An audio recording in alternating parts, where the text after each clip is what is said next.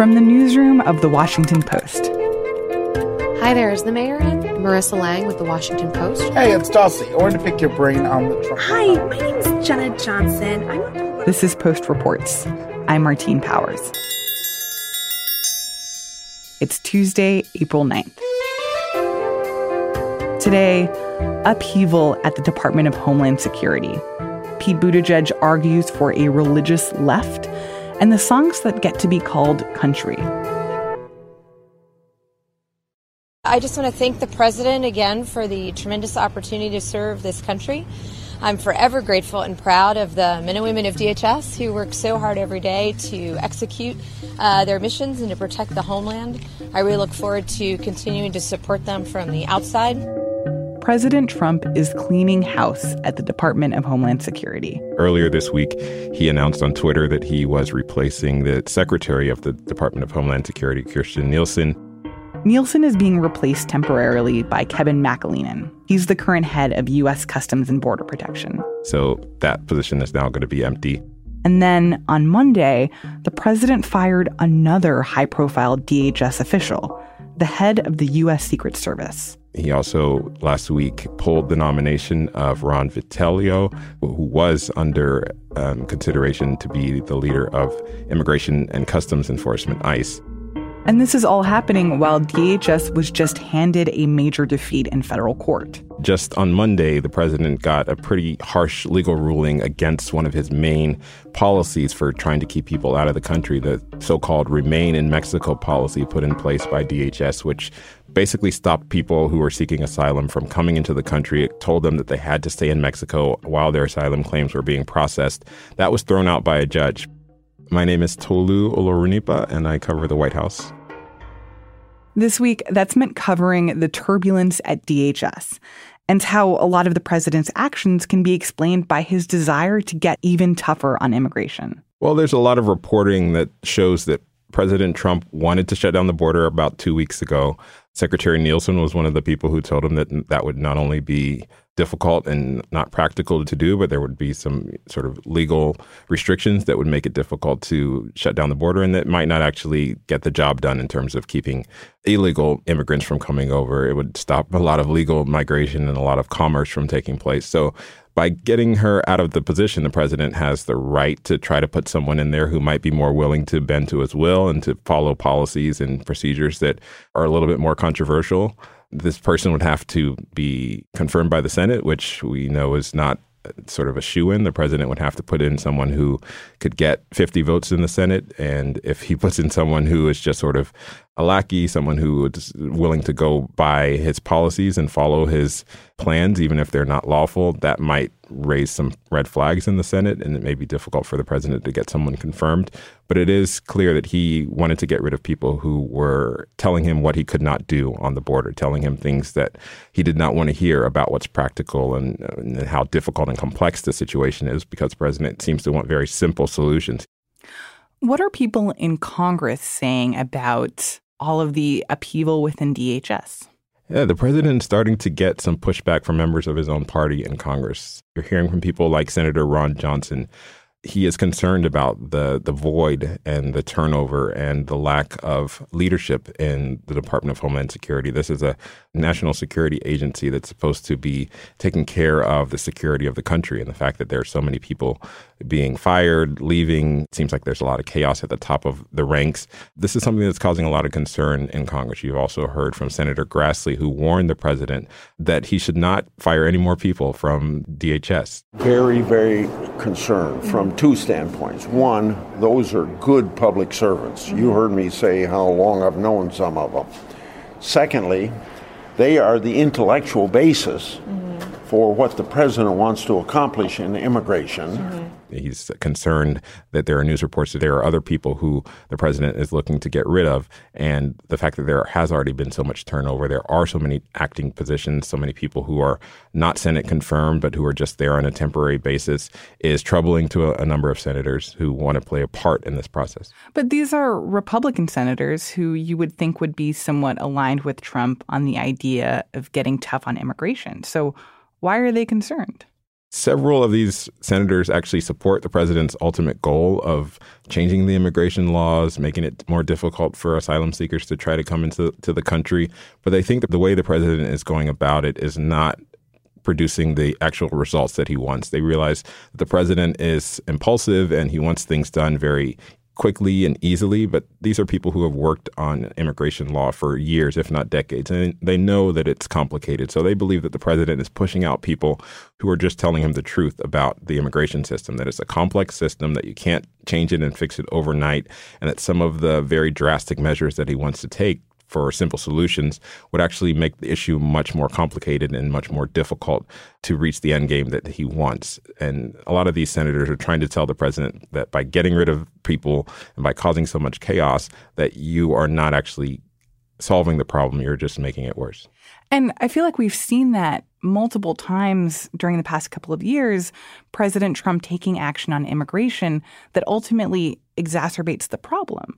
Like we see that with the immigration court system, that the process of moving people through asylum hearings is actually getting more and more difficult, which means more and more people have to stay in detention centers, which puts uh, which puts a bigger burden on the government. And we also saw that with the child separation policy, that putting this policy in place to deter people from coming over the border actually created a humanitarian crisis that became an even bigger problem for for the government. And so it's hard to understand like why does he do these things that end up making the border crisis so much worse? This is a president that is looking for very simple solutions. He believes that all the people in Washington that have tried to solve this in the past are, are sort of thinking about it in too much of a complicated way, that he could just sort of come in and do things in a simple way. You have a Democrat Congress that's obstructing. You talk about obstruction, the greatest obstruction anyone's ever seen. All they have to do is spend 20 minutes and they can fix this whole problem. We have the worst laws of any country anywhere in the world, whether it's catch and release or or any one of them. I mean, I could name, I could sit here and name them, but if you did, if you got rid of catch and release, chain migration, uh, visa lottery, uh, you have to fix the asylum situation. It's ridiculous. You have people coming in claiming asylum. They're all reading exactly what the lawyer gives them. This is a president who said that by pulling millions of dollars of aid from Central America, that he would be getting tough and sending a message to those countries to not allow their people to leave.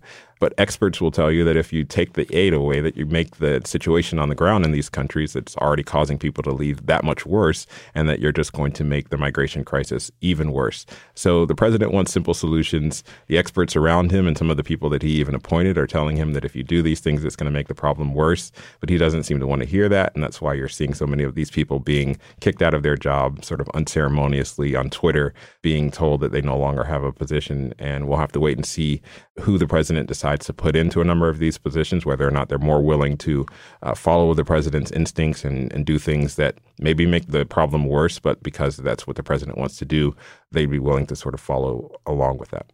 I also wonder if that might be his political endgame, right? That that maybe it's not about ultimately finding a solution, but creating a political fight over this and an appearance of being tough on immigration that plays well on the campaign trail.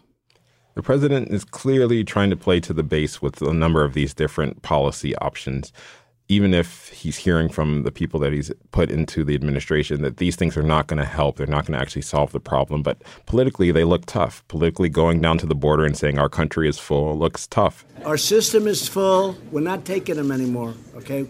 Can't do it. You can't do it. You know, you can go up to a point, but we can't do it anymore saying we're going to pull all of this money away from Central America.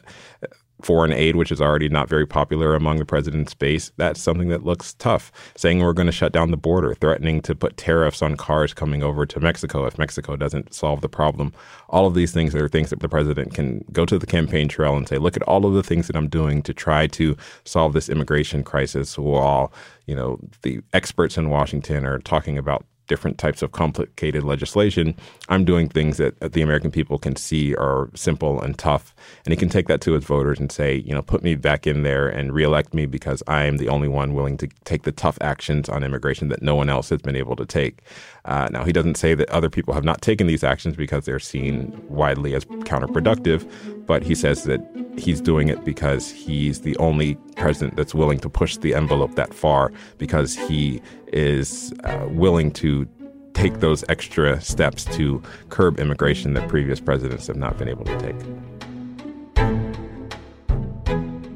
Tolu Olorunnipa covers the White House for The Post.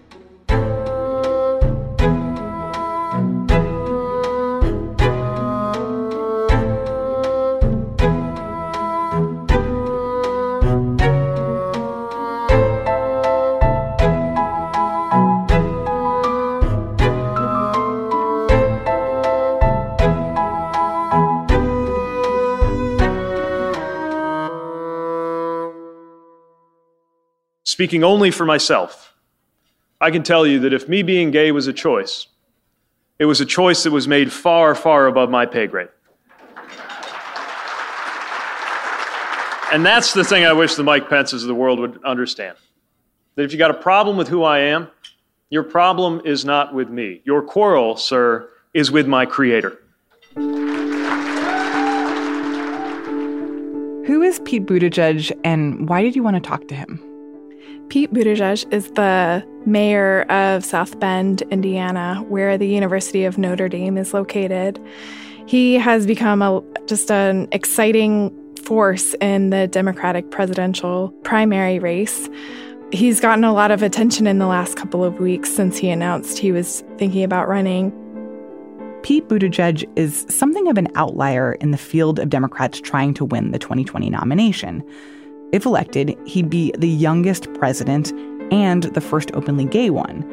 But that's not why religion reporter Sarah Pulliam Bailey wanted to talk to him. I was particularly interested in him because of how he talked about religion. Specifically, he has talked about a revival among the religious left.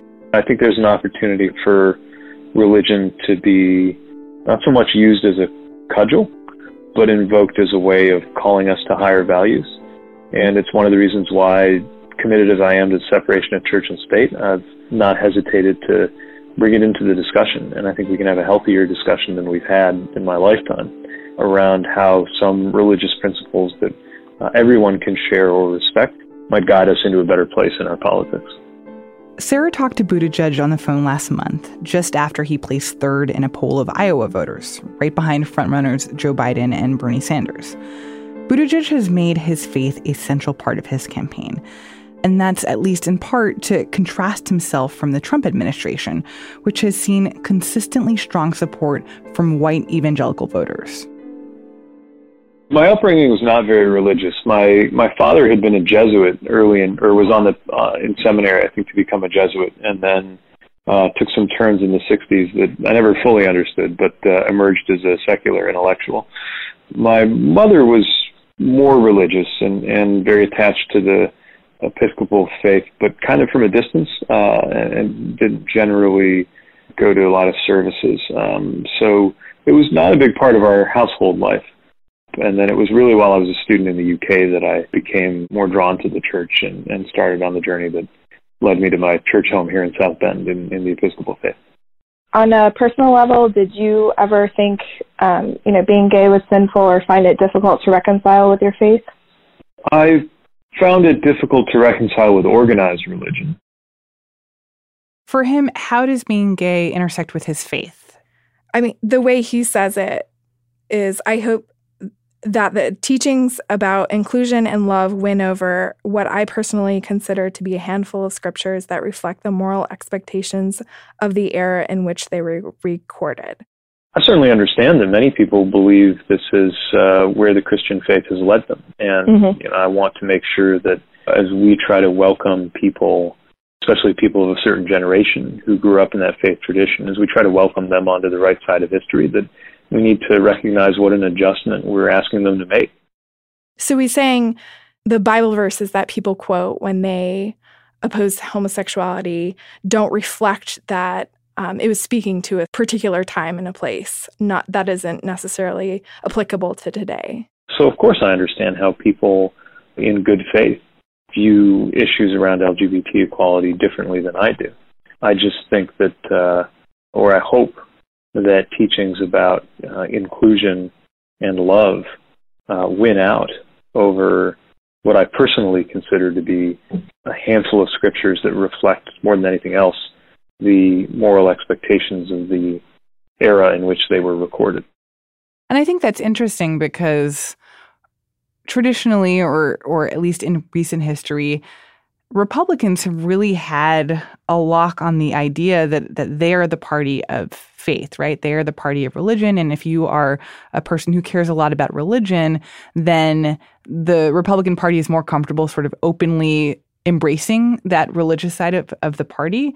But Pete Buttigieg wants to do that more with the Democrats, wants to bring that conversation about religion into the Democratic Party.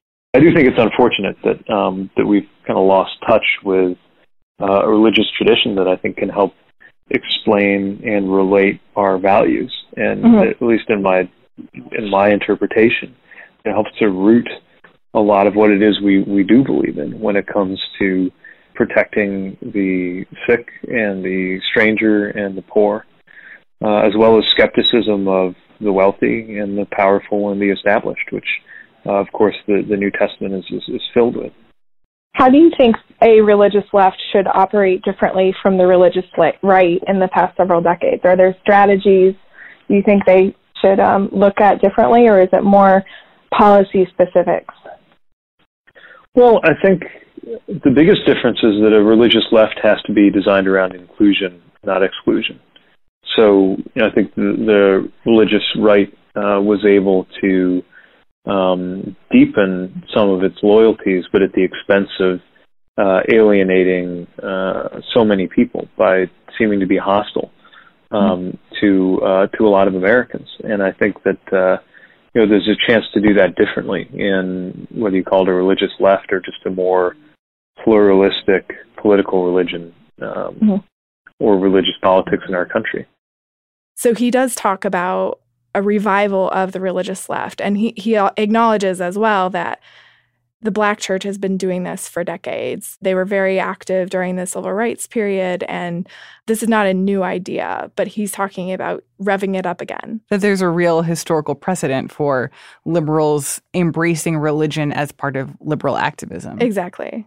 Some of it is issue by issue, just making sure as we all come in good faith to deal with an issue we care about, whether it's immigration reform or economic inequality, that we we do so in ways that are um, that, that we're not afraid to articulate it in ways that are consistent with a lot of faith traditions that that I think teach us to move in a certain direction. But I think on our side we can do it in a way that's less dogmatic. We're not expecting mm-hmm. others to um, accept some imposition of our interpretation of our faith we just want to remind people of faith why the same things that are being preached on Sunday apply to the policies that we're making on Monday morning. Buttigieg is also comfortable talking about President Trump and Vice President Pence and the ways that they employ religion in their politics. Yeah. So in our conversation, Buttigieg said that he thought Trump was elected kind of in bad faith you know, I think a lot of it obviously is centered around the debate on choice, and there are a lot of people who don't seem to mind that the president appears to be in this in bad faith. Right? There, there's no evidence that he's anything but pro-choice deep down, but you know, he's made a decision, a political decision, to shift gears to the point of calling for the imprisonment of women because it would help him consolidate a base on the right that just wasn't there for him on the left. Now, Trump has appointed Supreme Court justices who are expected to not uphold abortion rights. So it depends, you know, how you look at it. I do think it's strange, though, uh, you know, knowing that no matter where you are politically, uh, you know, gospel is so much about inclusion and decency and humility and care for the least among us that a wealthy, powerful, chest thumping, self oriented, philandering figure like this can have any credibility at all among religious people. He considers also Mike Pence to be questionable in his faith, in that, you know, how could he be vice president for someone like Donald Trump?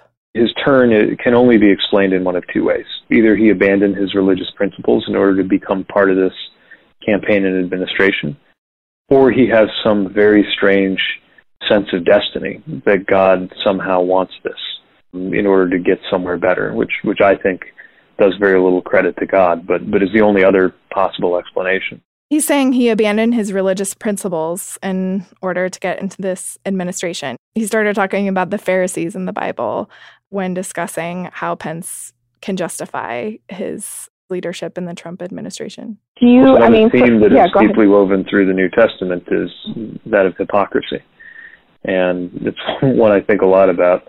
I try to do so with humility because, uh, you know, local government officials don't necessarily come off the best in the New Testament either.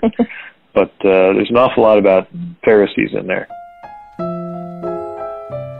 And when you see someone who, especially somebody who has such a dogmatic take on faith as they bring it into public life, um, being willing to attach themselves to this administration for the purposes of gaining power, it is alarmingly resonant with some New Testament themes and not in a good way. Sarah Pulliam Bailey is a religion reporter for The Post.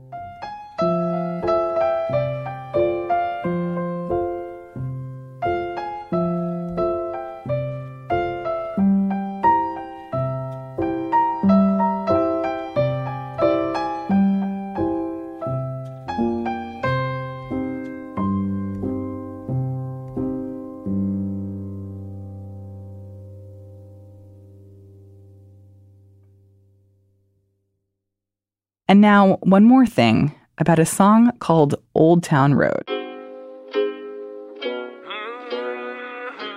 Old Town Road is this song released by Lil Nas X, who is a 19 year old rapper from Atlanta. He's brand new. Yeah, I'm gonna take my horse to the old town road. I'm gonna.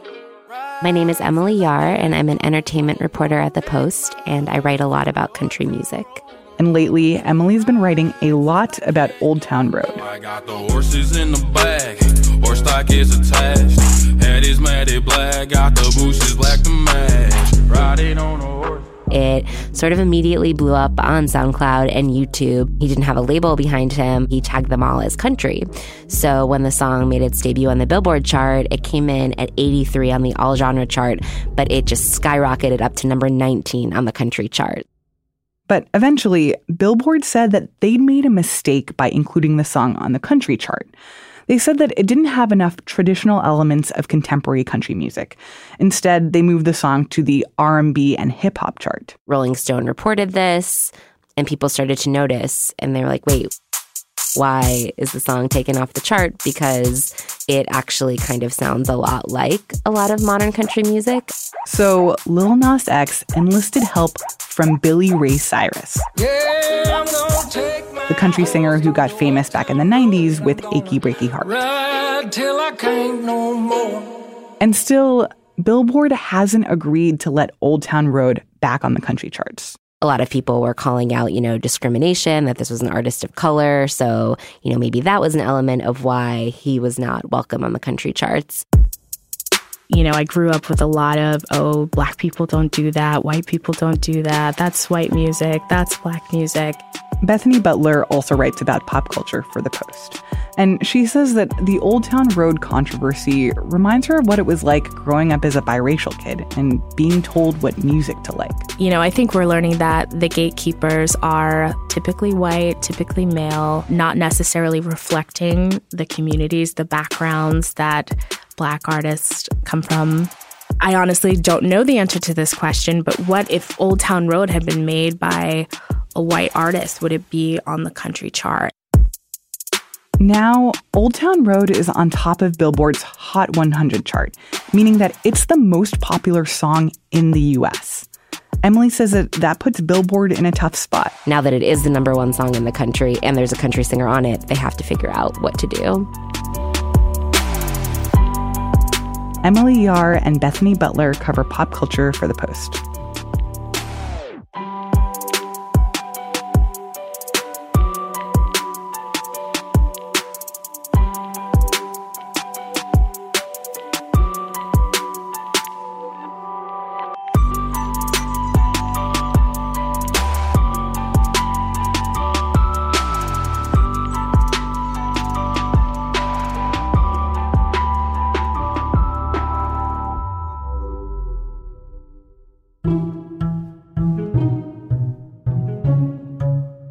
That's it for Post Reports. Thanks for listening. You can learn more about the stories in today's show at postreports.com. Follow me on Twitter at Martine Powers or share your thoughts on this episode with the hashtag postreports. I'm Martine Powers. We'll be back tomorrow with more stories from the Washington Post.